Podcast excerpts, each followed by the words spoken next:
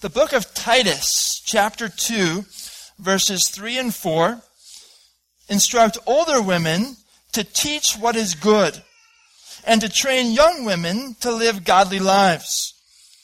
While 1 Timothy chapter 2 verse 12 forbids a woman from teaching or exercising authority over men in the church, clearly Christian women still have an important responsibility to teach the Word of God as they disciple other women, as they teach God's word to other women, as they teach God's word to children, or whether that be their own children or the children of others, and as they evangelize.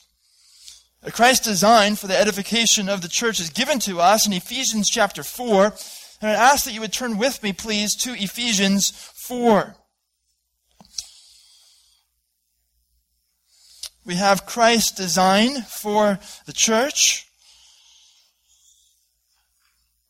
Ephesians chapter 4. I'm going to begin reading at verse 11. And he, that is Christ, the ascended Christ, he gave the apostles, the prophets, the evangelists, the shepherds, and teachers to equip the saints for the work of ministry, for building up the body of Christ, until we all attain to the unity of the faith and of the knowledge of the Son of God, to mature manhood, to the measure of the stature of the fullness of Christ, so that we may no longer be children tossed to and fro by the waves and carried about by every wind of doctrine, by human cunning, by craftiness and deceitful schemes. Rather, speaking the truth in love, we are to grow up in every way into Him who is the head, into Christ, from whom the whole body, joined and held together by every joint with which it is equipped, when each part is working properly, makes the body grow so that it builds itself up in love. This is Christ's design for the church. This is his program for the church until Jesus comes for the church. I want you to notice what verse 15 says. Rather, speaking the truth in love, we, that is all the saints in the church, speaking the truth in love, we are to grow up in every way into Him who is the head, into Christ. This passage gives every Christian, both men and women, boys and girls, the responsibility to speak the truth. That is the truth of the Word of God, to speak the truth in love to others in the church for the upbuilding of the individuals in the church, the upbuilding of the church as a whole. Before that, we saw that the, the Lord Jesus Christ has given to the church men to equip all the members of the church to do this very thing. That the pastors and teachers are to equip all the members to do the work of the ministry. Every member of the church is a minister. And we're called to build up the church in various ways. Now, the way that this passage highlights in verse 15 is building up others in the church by speaking the truth of the Word of God in love. Now, to do this, that requires that we teach others the Word of God when they do, when they lack understanding of the truth of God, God's Word that we are sharing with them, that we are speaking to them. It requires teaching when there's a lack of understanding. So, in light of these things, it is important for every Christian woman to learn how to study the Bible and to learn something of how to teach the Bible. Even if you uh, never teach a formal Bible study, your informal ministry to others will benefit from learning more about how to study the Bible and how to teach the Bible. This morning, I want to give you a suggested method of studying the Bible, as this morning's focus is on how to study the Bible. And this afternoon, the focus will be on how to teach the Bible. So this morning, I want to give you a suggested method for studying the Bible. And this method is specifically given for the purpose of preparing you to teach a passage of Scripture though you will greatly benefit um, as you implement this in the study of God's Word, even if you don't end up teaching this to something else, to someone else. So this will benefit your soul as you study the Word of God in this way. Now, if we have time at the end, we will do some Q and A, but that gives me a great challenge to try to save time for that. There's a lot I want to share this morning. There is a, a handout um, for this message that includes the material that I am teaching and recommends various resources. It has things in there that I'm not going to go into this morning. Um, so if you've not received that handout, um, afterwards, uh, I'm sure there's more copies in the library. Uh, I'm sure you can find a copy or come to me and I'll help you get a copy. Uh, but I hope you have a copy of the handout. This morning I'm going to give you 10 steps for studying a scripture passage. Now, these 10 steps are not the Word of God. It's not Scripture. Th- th- these are my suggestions for how to study the Word of God. Right, so just understand that. I'm giving you suggestions for how to study the authoritative, inerrant Word of God. Right. The first step is pray for understanding. In prayer, humble yourself before the Lord and His Word, committing yourself to believe whatever His Word teaches and to obey whatever it commands, and asking for grace to do so. Until we get to heaven, we are continually learning from the Word of God. Our beliefs are being shaped by the Word of God, and the way that we live is being shaped by the Word of God as we follow the Lord Jesus Christ. And so anytime that you approach a passage of Scripture, understand that the Lord has things for you to learn from this passage, and He has growth that He intends to bring about in your life through this passage of Scripture. So it's so important that we begin with prayer, humbling ourselves before the Lord, committing ourselves to believe whatever His Word teaches, to obey whatever it commands, and asking the Lord for grace to do so.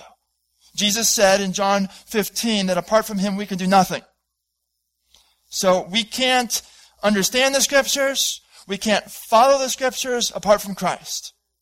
So we ask the Lord's grace for this. Pray for understanding of the text. Without the Spirit's illumination, you will be in the dark. But don't just begin with prayer. As you pray, it should be setting the tone for your whole time of studying God's Word. You should pray throughout your study. Charles Spurgeon, who's been called the Prince of Preachers, wrote, If you do not understand a book by a departed writer, you are unable to ask him his meaning. But the Spirit who inspired Holy Scripture lives forever, and he delights to open up the Word to those who seek his instruction. He is always accessible. He dwelleth with you and shall be, shall be in you. Go to him for yourselves and cry, Open thou mine eyes that I may behold wondrous things out of thy law. The second step is to study introductory matters for the book of the Bible in which your passage is located. Introductory matters. And for this, I recommend the introductions that are found in two good, uh, I'm, I'm sorry, I recommend reading the introductions that are found in two good study Bibles. Good introductions to a book of the Bible will include information on matters such as what the book's title is about, where it came from, information about the human author. Now always be, be mindful that there's, scripture has a dual authorship. Ultimately, it's the Word of God. It's authored by the Holy Spirit. But he used a human author, uh, and he has spoken to us through that human author's personality and so forth. So background information about a book of the Bible will include information about the human author, about the date of writing, about the background and setting of the book, about the occasion for the book being written, about the themes in the book. We'll give you an outline of the book.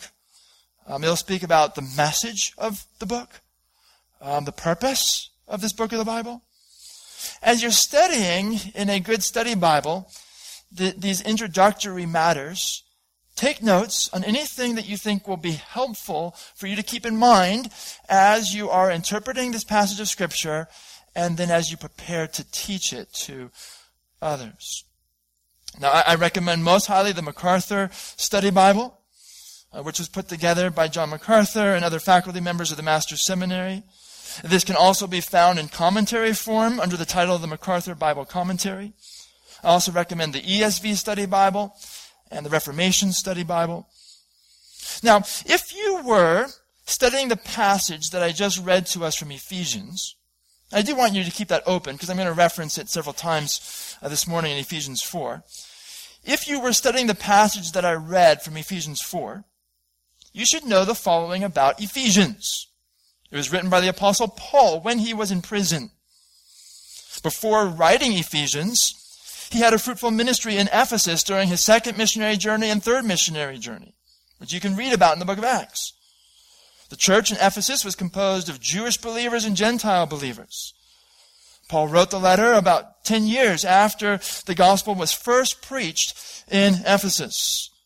Paul wrote the epistle to teach what God has done to unite redeemed sinners of all different backgrounds to Christ in his body for the exaltation of God's glorious grace and manifold wisdom. He also wrote to urge believers to now walk in a manner worthy of this glorious calling in a new shared life of unity, edification, holiness, love, and submission, standing in the Lord's strength against the devil's schemes. You learn this information when you read the introduction to the book in a good study Bible.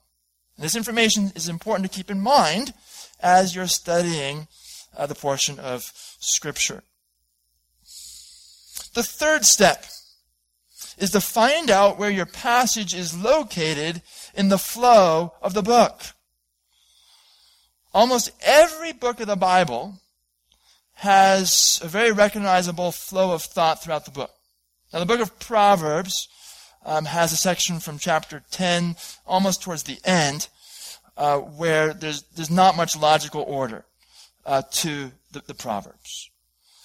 But other than that, and in the book of Psalms, most of the Psalms are fairly independent of the Psalms that come before and after it. Other than Psalms and Proverbs, your books have a clear flow of thought that runs through the book.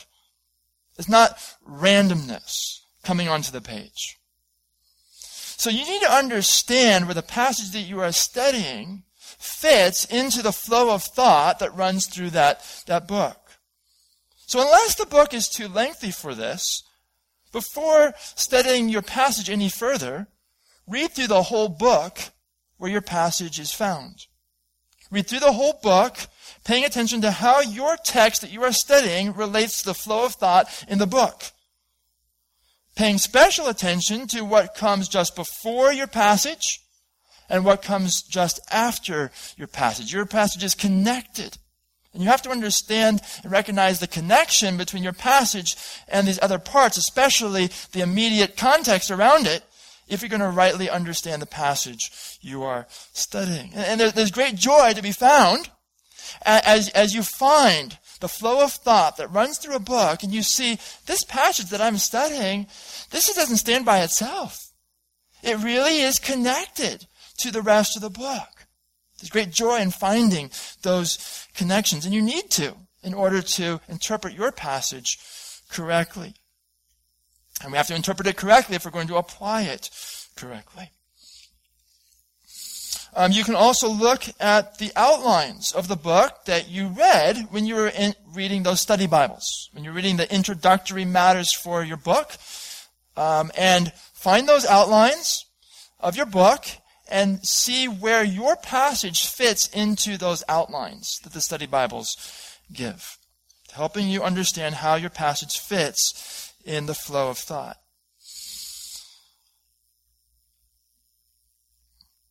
Take notes on things that you find that will be important to keep in mind in your study of the text. Now, if you were studying the passage in Ephesians 4 that we've read, you should know that it is in the second of two main sections in the book of Ephesians. You should know that the first main section in Ephesians, chapters 1 through 3, is about God's sovereign calling of sinners to a redeemed life in Christ and in Christ's body. And you should know that the second main section of Ephesians, chapters 4 through 6, is exhortation to walk worthy of God's gracious calling. You have to understand that so you can see where your past, passage Ephesians 4 fits. The fourth step in, in studying a passage of Scripture is to read your passage repeatedly until you have a good grasp of what it says. Now later on, you're going to read what some other people have written about your passage. But before you ever begin to read what other people have said about your passage, you need to get the passage very firmly in your mind, very clearly in your mind. And that will only happen by reading the passage repeatedly. Observing what's there. Seeking to understand what's there. Uh, as you do so, mark key words. Mark key phrases. Oftentimes key terms are repeated in a passage. If you don't want to mark in your Bible, uh, you can make an electronic copy of the passage to mark up as much as you want. Or you could make a photocopy of your passage to mark up as much as you want. Or you could have a special Bible that you, you use for marking. It's really beneficial to, as you're reading the passage repeatedly, mark things that stand out to you as these are key terms, key words, some of them being repeated, showing that they are key in the passage. Because you want to be able to, to remember these observations that you make of these key ter- terms and words. Now, um, read this in multiple English translations. We have some really good English translations, but they are translations. And so as you compare multiple good translations, you will find different ways that, that words and phrases are rendered. It, it's impossible to, to take a passage and give an exact, perfect translation. Our translations are really good. They are dependable. But you will have a fuller understanding of the passage if you read multiple good translations. Don't, don't read a bad one. There's a lot of bad ones out there. But I would certainly recommend the ESV. I'd re- recommend the New American Standard or the, the Legacy Standard Bible, which has come out recently from the Master's Seminary, uh, which is a revision of the New American Standard. So the ESV, the New American Standard, or the Legacy Standard Bible, or the Christian Standard Bible, which is the second edition of the Holman Christian Standard Bible. All of those are fairly literal translations that are well done. Compare those translations. In the Old Testament, I also recommend the New King James Version. That's in the Old Testament. Now keep reading through the text until you are confident that you have grasped what it says. In a study of Ephesians 4, 11 through 16, you should observe that a key idea in this passage is building up the body of Christ. Notice it in verse 12. To equip the saints for the work of ministry, for building up the body of Christ. Notice it again uh, in verse 16 for uh, from whom the whole body, joined and held together by every joint with which it is equipped, when each part is working properly, makes the body grow so that it builds itself up in love. Now, as you're reading through this whole passage, and you see this repeated in those two, two, two verses, you will recognize this is a very important concept in this passage. Uh, that of uh, building up uh, the body of Christ. Um, this is the purpose of speaking the truth of God's word in love that we saw in verse 15 that all of us are to be engaged in. Why are we to speak the truth of the word of God to others? Why are we to teach the word of God to others? It's for the building up of the body. So as you're reading through this multiple times, you're going to notice that in this passage. Mark it. Keep that in mind. The fifth step uh, in studying a passage of Scripture is to outline your passage. You need to write your own outline. You have already read outlines of the book as a whole, but you need to outline your passage. Divide the text into its main sections. And you find that by just reading through it repeatedly, looking for what are the main sections here. What are the main ideas? Where does the main thought switch? Divide it into the main sections, and then write an outline for your passage that shows the main sections. You do not need to include subpoints, just the main sections. What outline will force you to do will be to seek to understand the text. If you can't outline it, you don't understand it as well as you need to understand it. Outlining forces you to seek to understand the text. And after you've outlined it, you know, okay, now I have a fairly good understanding of what is here. And outlining also forces you to seek to understand how the different sections in your text relate to one another. Now, as you study your passage further, you will probably modify this outline because you'll probably find out this, this is not as good as it could be. That's fine. This is just preliminary.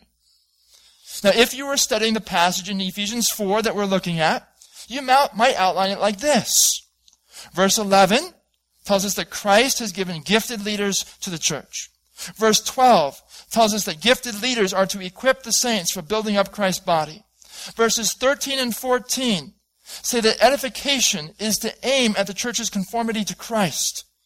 And verses 15 and 16 say that Christ, the head, works through the members of his body so that the body builds itself up in love.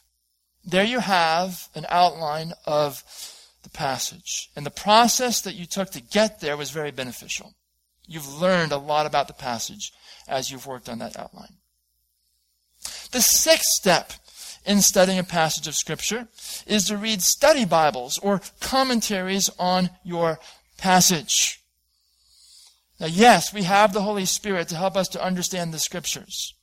Yes, there's no substitute for doing our own study of the Scriptures. But we see in Ephesians 4 that the ascended Christ has given teachers to the church. There's a teaching ministry in the church that God gifts individuals with for the edification of the church. And, it, would show pride if we think, I don't need to read what anyone else has written about my passage. So God has given great insights and understanding and education to other teachers of the Word of God who have taught before him. And so avail yourself of several good study Bibles or commentaries to read their notes on your passage. You should read at least three study Bibles and or commentaries. You know, if you only read one, then you what how you understand the text, how you teach it will be will very much reflect that one author. Don't just read one author. Read at least three study Bibles and or commentaries, and together they will give you some good insights on your text, and they will bring to light all kinds of things that you had not thought of before as you were observing the text. Now, in the handout that I've given you at the very end, I've given you an extensive list of recommended commentaries. Uh, avail yourself of that. In addition to reading commentaries on your text, it is beneficial to listen to a good sermon on your text.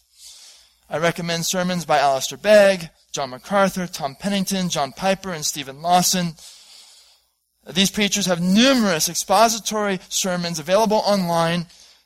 As you listen to good preaching on the passage that you are studying, uh, you will learn your text better the text of Scripture will be brought to bear on your life, and you will learn how to teach by example. Now, when you are reading commentaries or study Bibles or listening to sermons, be discerning. The Scriptures teach us to be discerning. Be discerning.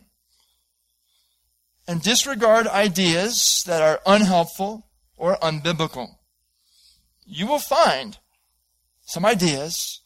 If you, if you, if you read enough, you will find some, you will come across some ideas that are unbiblical. And certainly some ideas that will not be helpful to you in interpreting the passage or teaching the passage. So disregard what's unhelpful or what you find unbiblical. Be discerning.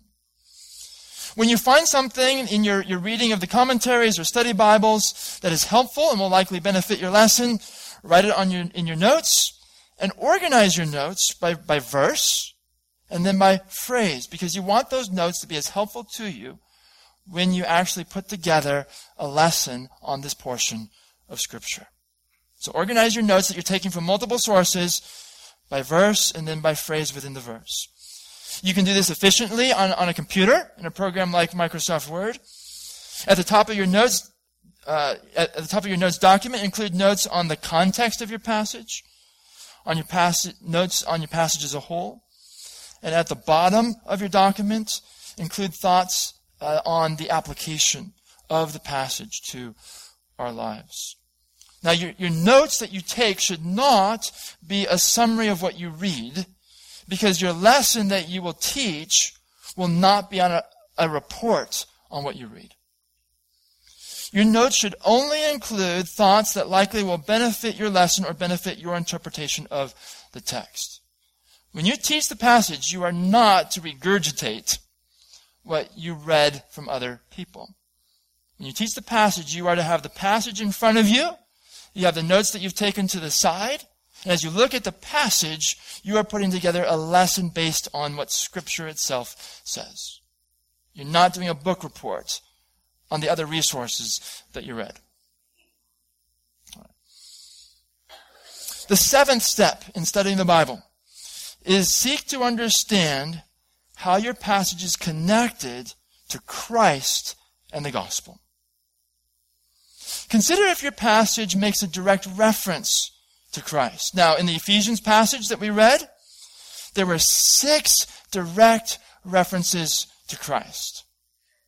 But there are many passages in Scripture that do not make a direct reference to Christ. So if your passage does not make a direct reference to Christ, consider if your passage prepares us to understand the work of Christ or, or shows our need for Christ and his work. A passage like this is Exodus chapter 20, verse 17, the 10th commandment. You shall not covet. That commandment shows us our need for Christ, our need for the Savior. Because that commandment, you shall not covet, shows that each one of us is a coveter by heart. So, if you don't connect, if you're teaching the 10th commandment and you don't connect it to Christ, you're going to teach it in a very sub-Christian way that may even lead people away from Christ to trusting in their own works for a right standing with God. You have to understand how your passage is connected to Christ. Many passages in Scripture show us our need for Christ, our need for salvation. Or they, in the Old Testament, they were preparing us to understand the work of Christ. So if your passage does not make a direct reference to Christ, consider if it does this. Prepares us to understand the work of Christ or shows our need for Him and His work. Something else to consider if your passage does not make a direct reference to Christ is, is does this passage reveal God's nature that provides redemption through Christ? Does it reveal God's nature that provides redemption through Christ? Consider if your passage uh, uh, re- reveals something of God's justice, or holiness, or goodness, or loving kindness, or grace, or mercy, or faithfulness, his provision or his deliverance. In the Bible, the nature of God stands in contrast to man's fallen nature and shows God to be a redeeming God. Take for an example the narrative in 1 Samuel 17 about David and Goliath. Right. And think about right now, how is that passage related to Christ and the gospel. Certainly, it is related to Christ in the gospel by showing us that God is a God who delivers those who trust in Him. In that narrative, what do you have? You have Israel's army is small and weak. They have a great enemy coming against them, the Philistines, who are greater than they are. They have their giant, Goliath, nine feet tall. Their champion who comes out and challenges the Israelite army to, to send one man to fight him as their representative. King Saul is cowering. The rest of Israel's army is cowering. They're just standing there day after day, unwilling to go and fight the Philistines.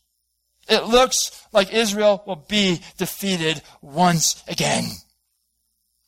But a small shepherd boy who has a heart after God's own heart, who trusts in the God of Israel, he comes. He doesn't have any real, real weapons for fighting a, a, a Philistine champion with him. He has a sling and five stones. But he hears Goliath mocking the living God. David knows the Lord is a delivering God. He knows that if they trust in him, the Lord will give them the victory. What happens there? You would expect Goliath to kill David on the spot when David goes up to him. But, as David says, the battle belongs to the Lord. And the Lord fights for Israel that day. It's not David's victory, it's the Lord's victory.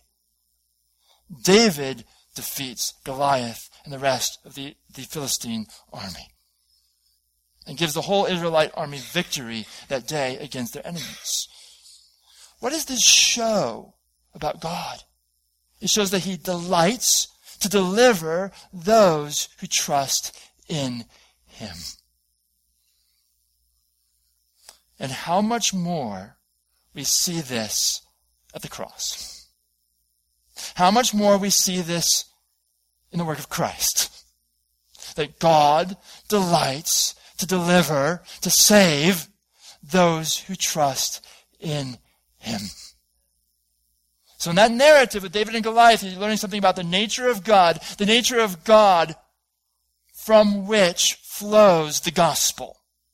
The nature of God from which flows the work of Christ.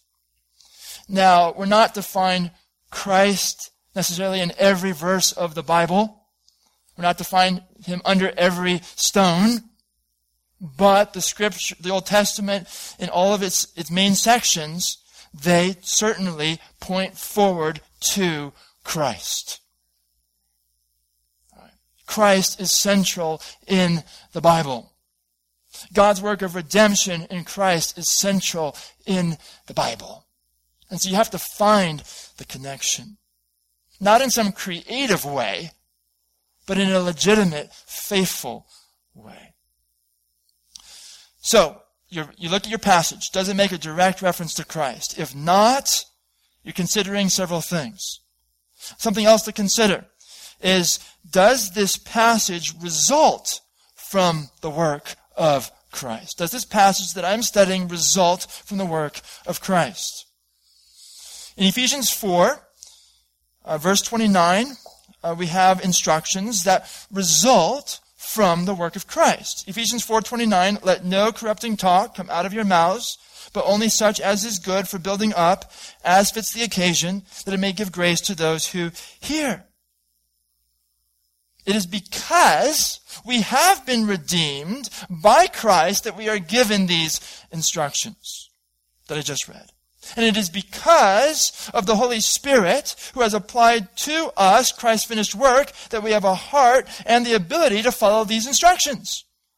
So this passage in this epistle that gives instructions for how we're to live, it is a result of the work of Christ. You need to recognize that connection if you're going to understand it properly.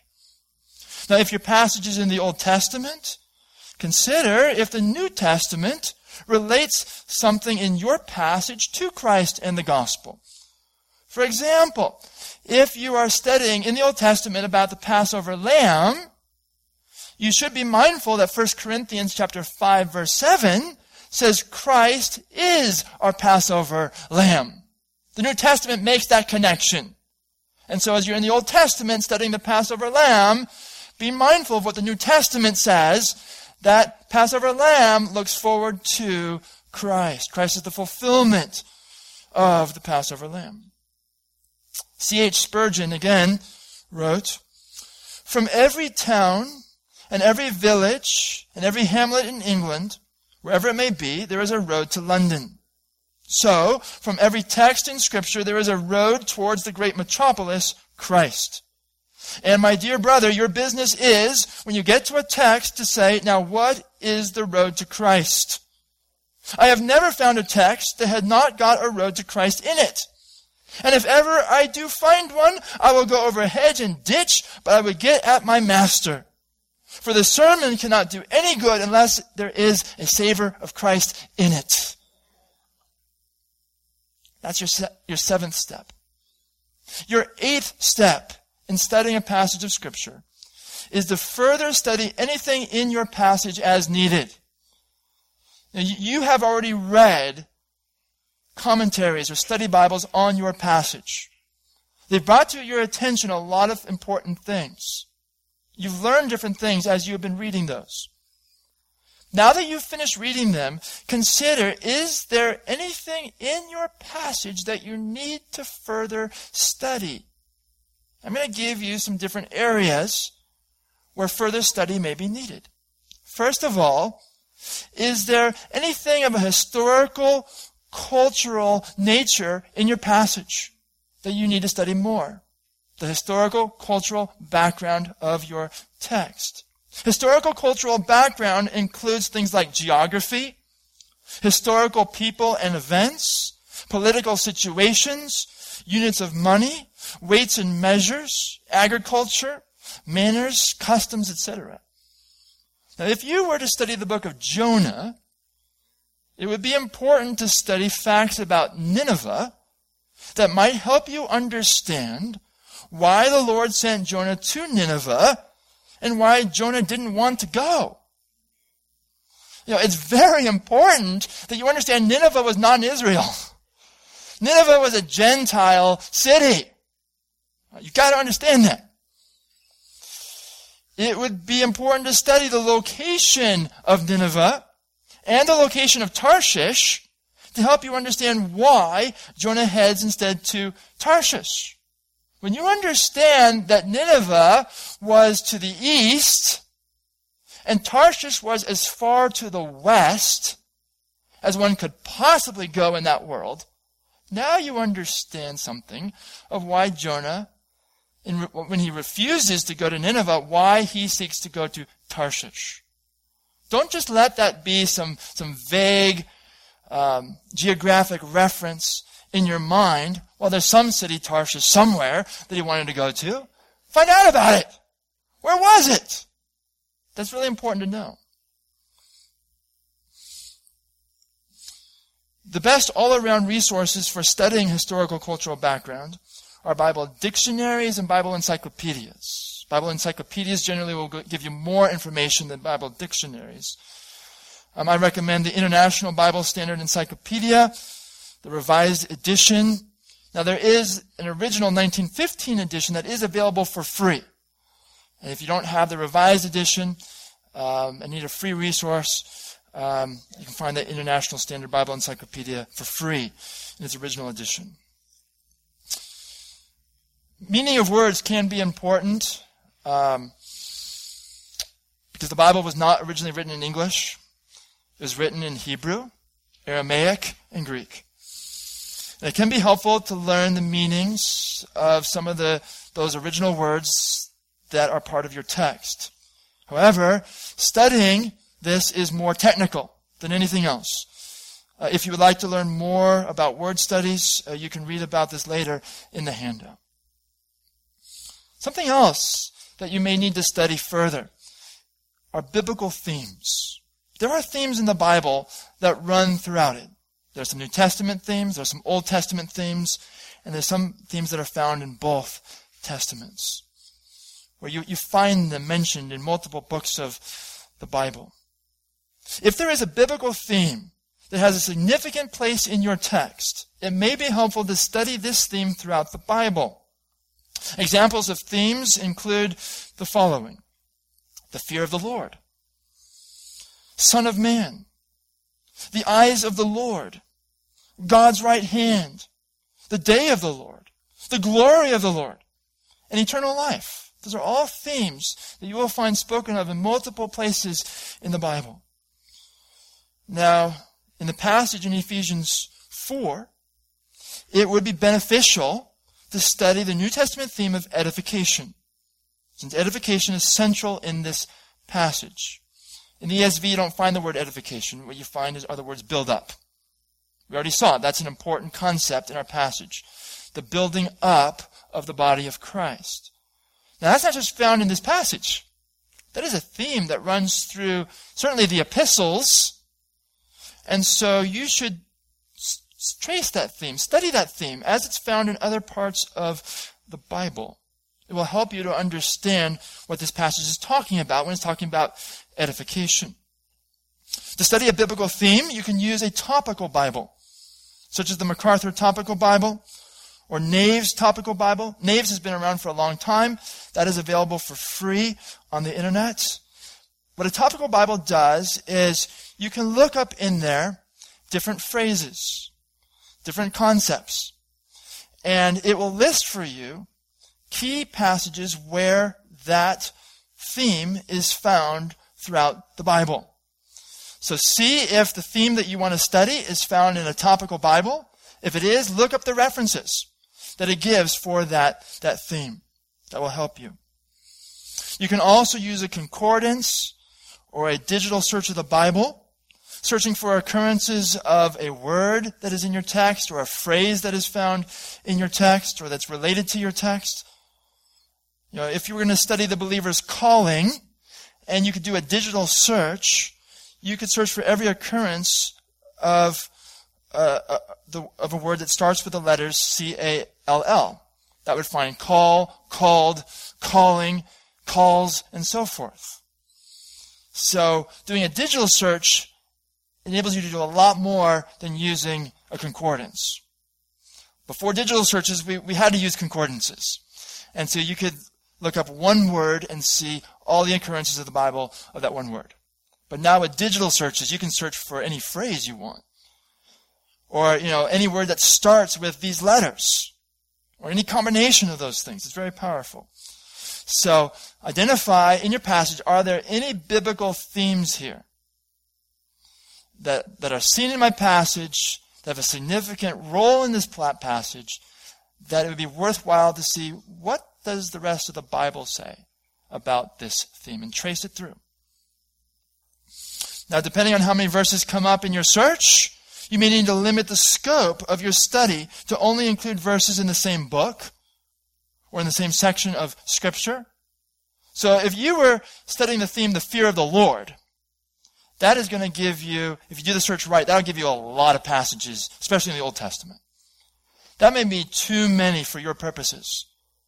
So limit it. If you're studying a passage in the Psalms, look to see, you know, of the passages that, that speak of the fear of the Lord, which ones are in Psalms? I'll look those up. So you don't have to look at every occurrence. You can limit the scope. As you study a theme of Scripture, take notes on anything you find that you think might be beneficial to bring out in the lesson that you will teach. In the handout, I recommend some other resources that are helpful in studying biblical themes. Next, as far as thinking about, is there anything in my text that I should study further? Think about, is there a doctrine that is referred to in some way in my passage that would be beneficial studying. When we're talking about doctrine, we're talking about the major doctrines of Scripture. What the Bible says about the nature of Scripture. That's a doctrine. What the Bible says about the nature of God. That's a doctrine. What the Bible says about the person of Christ. That's a doctrine. What the Bible says about the work of Christ. the person of the Holy Spirit, the work of the Holy Spirit, about sin, about salvation, about the church, about last things. These are the doctrines of Scripture. Look at your passage. See, are there any doctrines that are seen in my passage that would be beneficial studying? And we are given some resources that are really helpful for studying doctrine, and that is books that are called systematic theologies. Systematic theologies. And if we were studying the Ephesians 4 passage, it certainly would be beneficial to study the doctrine of sanctification.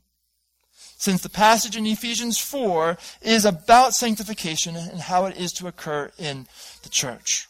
That's a major doctrine of Scripture, sanctification, and you will find in any systematic theology teaching of what the Bible as a whole says about sanctification. Now, in the handout, I have recommended some short systematic theologies. I've recommended some long ones. Depending on how much time you have, uh, select the appropriate length and read in multiple systematic theologies about the doctrine that has a significant place in your text. Not every text will have a doctrine to study, but some will. And you will find wonderful things when you study that systematic theology. Because what systematic theology is doing is saying, this is what the Bible as a whole says about this key subject. Number nine, the ninth step in our process is to identify the significance of your passage and some main points of application. The significance of your passage and some main points of application. Seek to understand the significance of this passage for our lives. 2 Timothy chapter 3 verse 16 tells us about the nature of scripture. All scripture is breathed out by God and is profitable for teaching, for rebuking, for correcting, and for training in righteousness, that the man of God might be thoroughly equipped for every good work.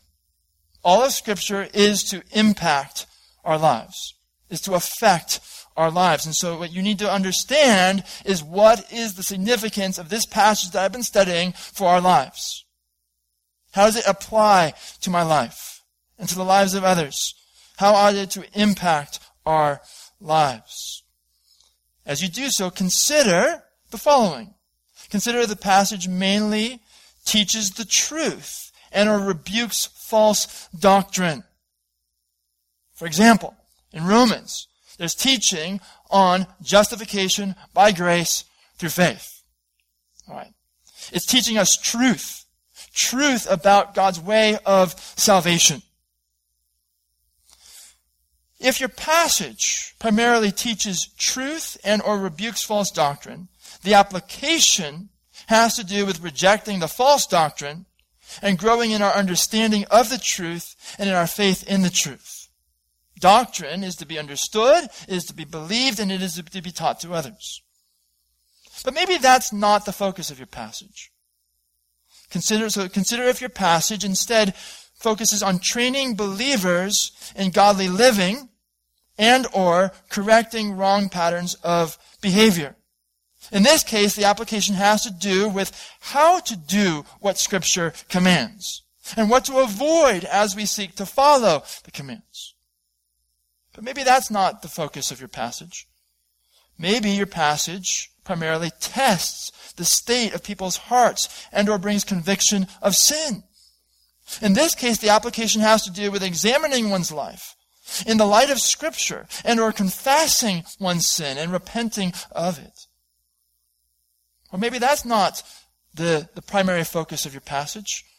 Perhaps the primary focus of your passage is it, it encourages and or exhorts believers. In this case, the application has to do with receiving the scripture's encouragement and or heeding and or heeding the exhortation that's given by God's grace for God's glory. Here I'm just trying to, to give main areas of application to be mindful of. This is not an exhaustive list uh, of the ways that, that Scripture applies to our lives. But this gets you something to be thinking about and to consider. In the Ephesians 4 passage, the application would include, first of all, considering what should a believer do in order to fully benefit from the equipping ministry of the church's evangelists, shepherds, and teachers? Spoken of in verses 11 and 12. If Christ's design for the church is that evangelists, pastors, and teachers would equip all the saints in the church for the work of ministry, then I need to be thinking through what do I need to do in order to fully benefit from the equipping ministry of my church's evangelists, pastors, and teachers. Or shepherds is the word in the ESV. Secondly, as far as application of this passage, how do we practically go about speaking the truth of God's word in love for the growth of the body? We see this is Christ's design. Every member is to speak the truth of God's word in love for the edification of others in the body. So how practically do I go about that? That's application. In what other ways are we to go about building up the body of Christ? Because the passage speaks in general terms about every member building up the body.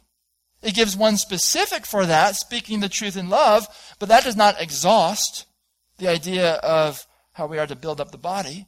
So for application, in what other ways does Scripture lead us to build up the body of Christ? That's application.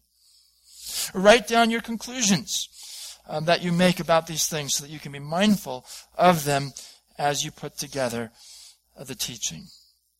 One last step that is respond to God's word first in prayer.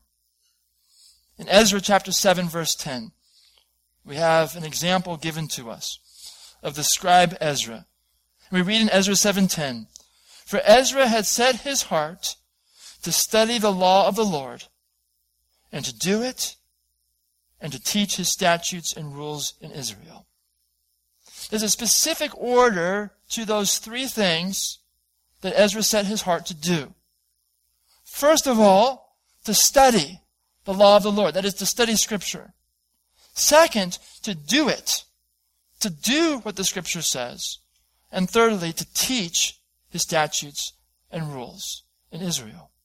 Before you teach God's word, you first need to apply it to your life. You're not just studying this passage in order to feed others. You're first of all studying this passage to feed your own soul, to nourish your own soul. So be nourished by this passage that you have just studied. The Lord has given you insight as you have sought His help in this process of studying His Word. Don't waste that. But go to the Lord in order to respond to what he has said in this passage of Scripture. That is the beginning of doing the Scriptures, of applying the Scriptures to our life, is to go to the Lord. And as I go to the Lord, I may praise him for what he has revealed of himself in this passage that I have studied. I may thank him in prayer for any promises in this passage that he has given to the believer. I, I may ask him, Lord, search my life. Show me anything in my life that is not in accordance with the teaching of, of this passage. Either beliefs that I have that are wrong that I need to, to correct, a way that I've been living that is not in accordance with your word. Forgive me. Give me your grace to, to, to grow in these areas. And then putting your trust in the Lord. The scriptures are more about God than they are about us. God is central in the scriptures. The narrative of scripture is the story of what God has done. And the promises in scripture are of what God will do. And so having seen what God reveals of himself here in this passage. Sometimes the application is to put our trust in him. He has shown us in this passage his goodness, his grace, his faithfulness. And now I go to him in prayer, putting my trust in him. There's many different ways that we are to respond to Scripture. I'm just giving you a few. So that's, it, your study of Scripture will not be complete until you go to the Lord to apply what you've studied. Well, we do have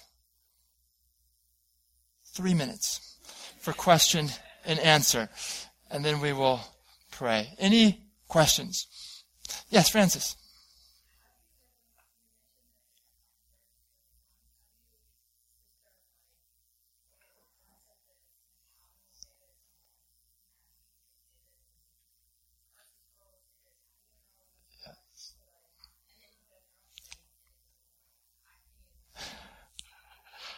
Yes. Yes. So as as you read different commentaries, you will find different views on certain things, different interpretations uh, of a phrase or, or, or a verse. And so, what do you do when you have these different views? Now, those commentaries will be helpful if those commentators give you reasons for their interpretation. If they just state their, imp- their imp- interpretation, this is how I understand the passage, and they don't give you reasons, that's not very helpful to you. It simply tells you here's one way that people have interpreted it.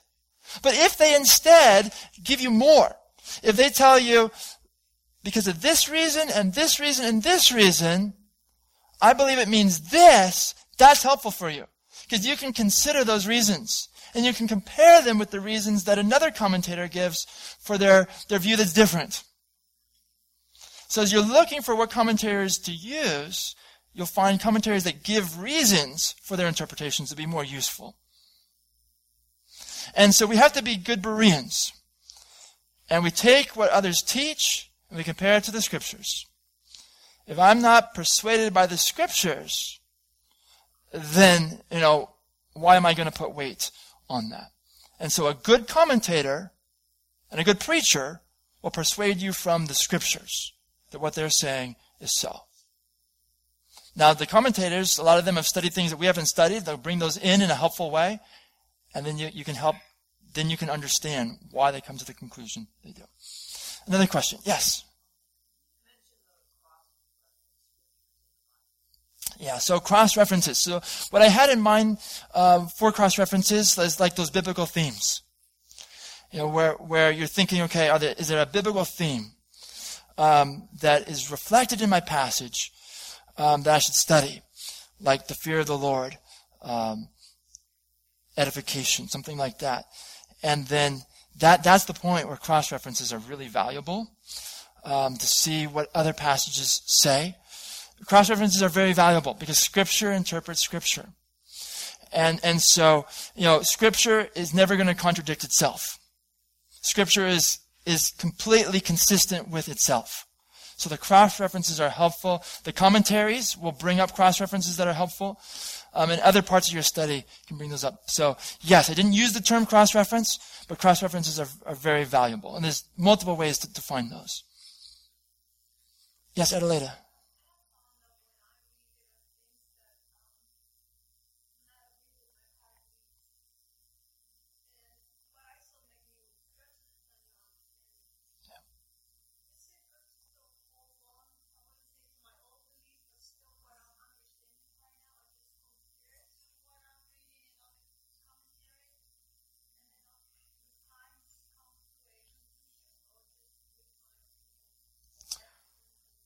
Okay, so you know, like I talked about uh, the, the first step with prayer, all of us have more to learn until we're with the Lord about the, about the scriptures.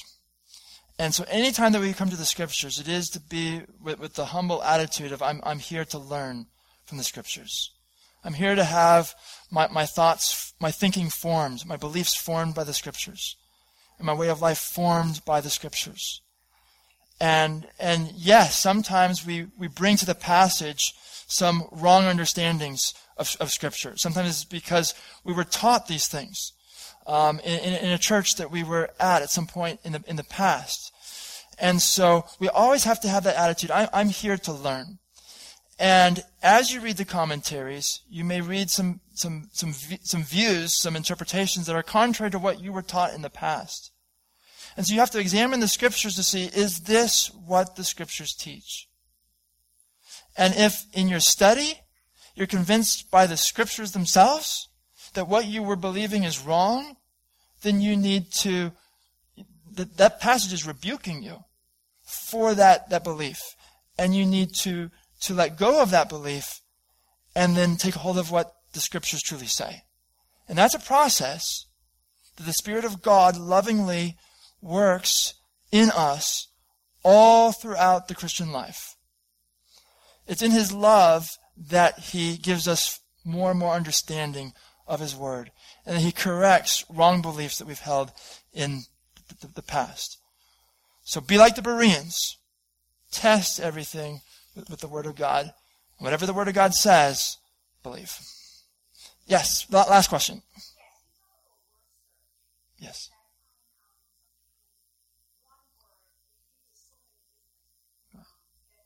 Yes.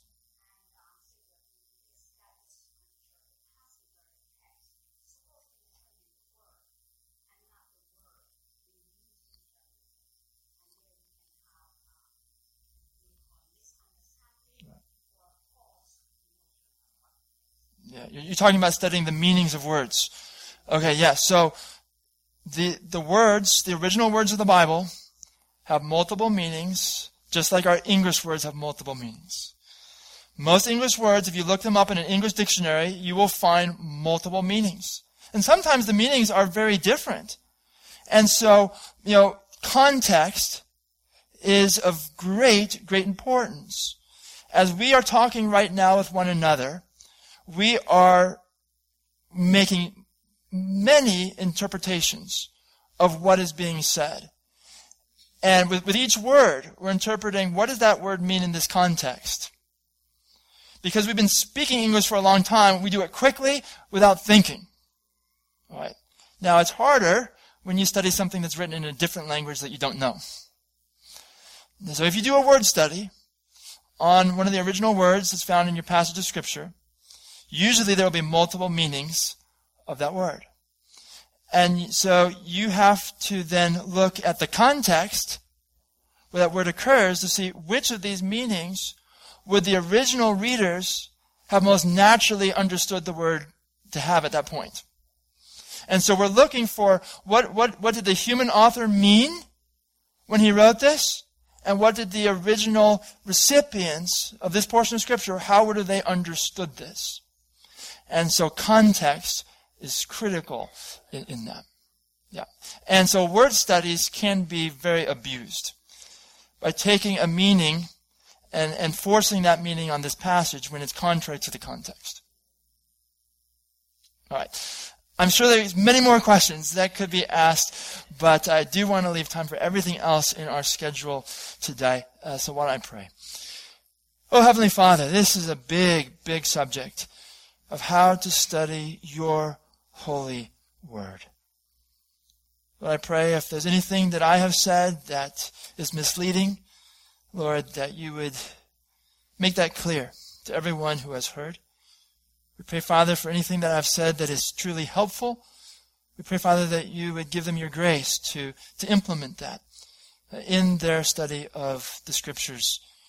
Uh, we pray, Father, that you would grow each of us in being faithful students of your word, rightly dividing the word of truth.